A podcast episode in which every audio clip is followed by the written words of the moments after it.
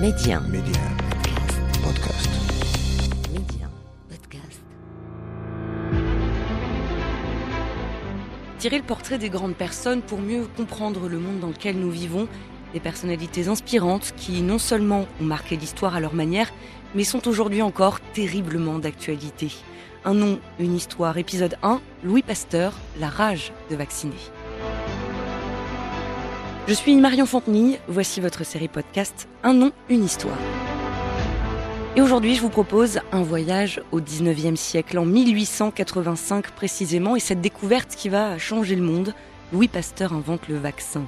Il a été le premier à avoir eu cette idée, utiliser un virus atténué, moins agressif, pour stimuler les défenses de l'organisme. Alors, si j'ai voulu revenir sur la vie de Louis Pasteur et de ses recherches, c'est parce que 135 ans après cette révolution dans le monde de la médecine, nous sommes de nouveau à la recherche du miracle, la formule magique qui nous protégera tous du cauchemar coronavirus.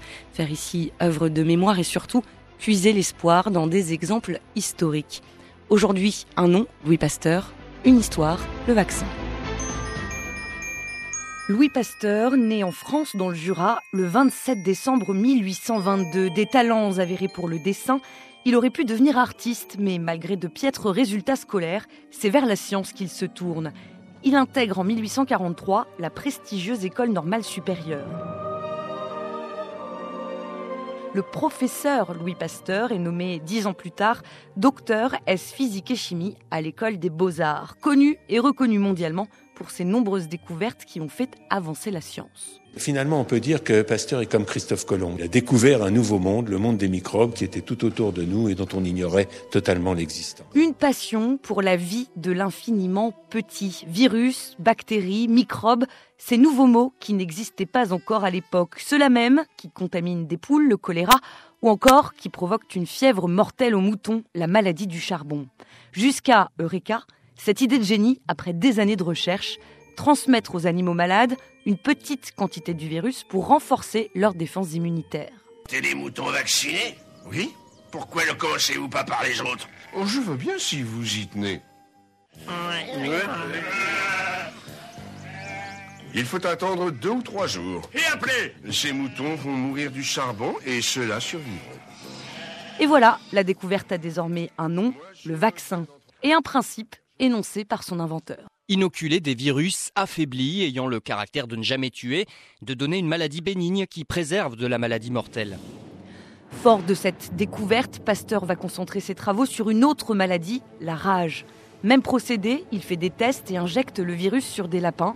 Il le récupère, l'injecte sur un autre lapin, et ainsi de suite, jusqu'à obtenir le fameux virus atténué. 1880, le vaccin fonctionne parfaitement sur les animaux, mais n'a pas encore été testé sur les hommes. Jusqu'à ce jour de juillet 1885, Joseph, un petit Alsacien, se balade dans son village. Il se fait attaquer par un chien, 14 morsures. L'animal est abattu, mais on découvre qu'il avait la rage. Panique dans le village. Le bruit court qu'à Paris, un chimiste travaille sur un remède. Alors le petit garçon est envoyé dans la capitale. Il rencontre le professeur Pasteur. 10 jours et 21 piqûres dans le bas-ventre plus tard, Miracle de la science, Joseph n'a pas contracté la rage, il est guéri, c'est une première. 1939, le petit Joseph a bien grandi. Écoutez cette archive sonore rare dans laquelle il raconte. Monsieur Pasteur était très ému. Il n'avait jamais fait d'expérience de son vaccin autrement que sur les animaux. Mais ma mère insista, faisant valoir que puisque j'étais condamné, je n'avais rien à craindre et qu'on pouvait essayer sur moi le seul traitement qui existait. Pasteur publie un article sur ce premier cas. La nouvelle fait le tour du monde. On se presse à Paris pour se faire vacciner. Terminé pour les Rouskoff, maintenant les Anglais. Vous ouvrez une souscription pour l'Institut Pasteur. La 5 francs, toutes mes économies. Moi, j'ai 50 centimes. Je peux contribuer pour 5000 francs. L'empereur du Brésil, 1000 francs. Le tsar de Russie, 97 000 francs. Au total, plus de 2 millions et demi de francs or. Ici, on va enfin pouvoir travailler et enseigner nos méthodes?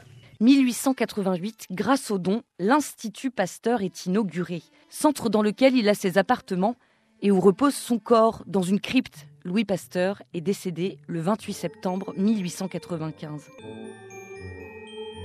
Et depuis 124 ans, chaque année, c'est dans cette même crypte que les pasteuriens se recueillent. Cette année, à distance, pandémie oblige. D'ailleurs, les gestes barrières aussi, c'est Pasteur. Pasteur a travaillé sur cette problématique quand il a travaillé sur le verre à soie. En fait, la France était l'un des premiers producteurs de soie dans le monde au XIXe siècle et les vers à soie ont été attaqués par deux maladies contagieuses qui ont agi en même temps. Pasteur, pour aider les sériciculteurs, a cherché le moyen le plus rapide, le plus efficace, le plus économique pour qu'ils puissent se tirer d'affaires. Et il a montré à cette euh, occasion que l'application des règles d'hygiène et l'application de règles de quarantaine très strictes était finalement nécessaire mais suffisante pour arrêter ces fameuses épidémies. Aujourd'hui, l'Institut Pasteur, c'est un centre de recherche biomédicale de renommée internationale reconnu d'utilité publique. 32 instituts présents sur les 5 continents et chaque année, près de 2 millions de décès évités grâce au vaccin.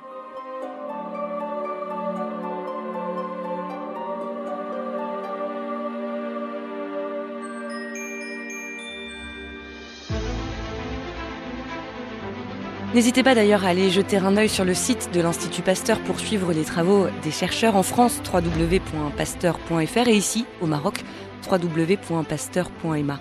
Et pour aller encore plus loin sur la vie de Louis Pasteur, un docu-fiction que vous pouvez retrouver sur YouTube, Louis Pasteur, portrait d'un visionnaire, réalisé par Alain Brunard. L'homme de l'avenir est celui qui aura la mémoire la plus longue, ce n'est pas de moi, mais de Nietzsche. Alors souvenez-vous de l'histoire, celle avec un grand H, pour mieux comprendre la nôtre au quotidien. Et abonnez-vous à notre podcast Un nom, une histoire que vous pourrez retrouver sur nos plateformes tous les mardis.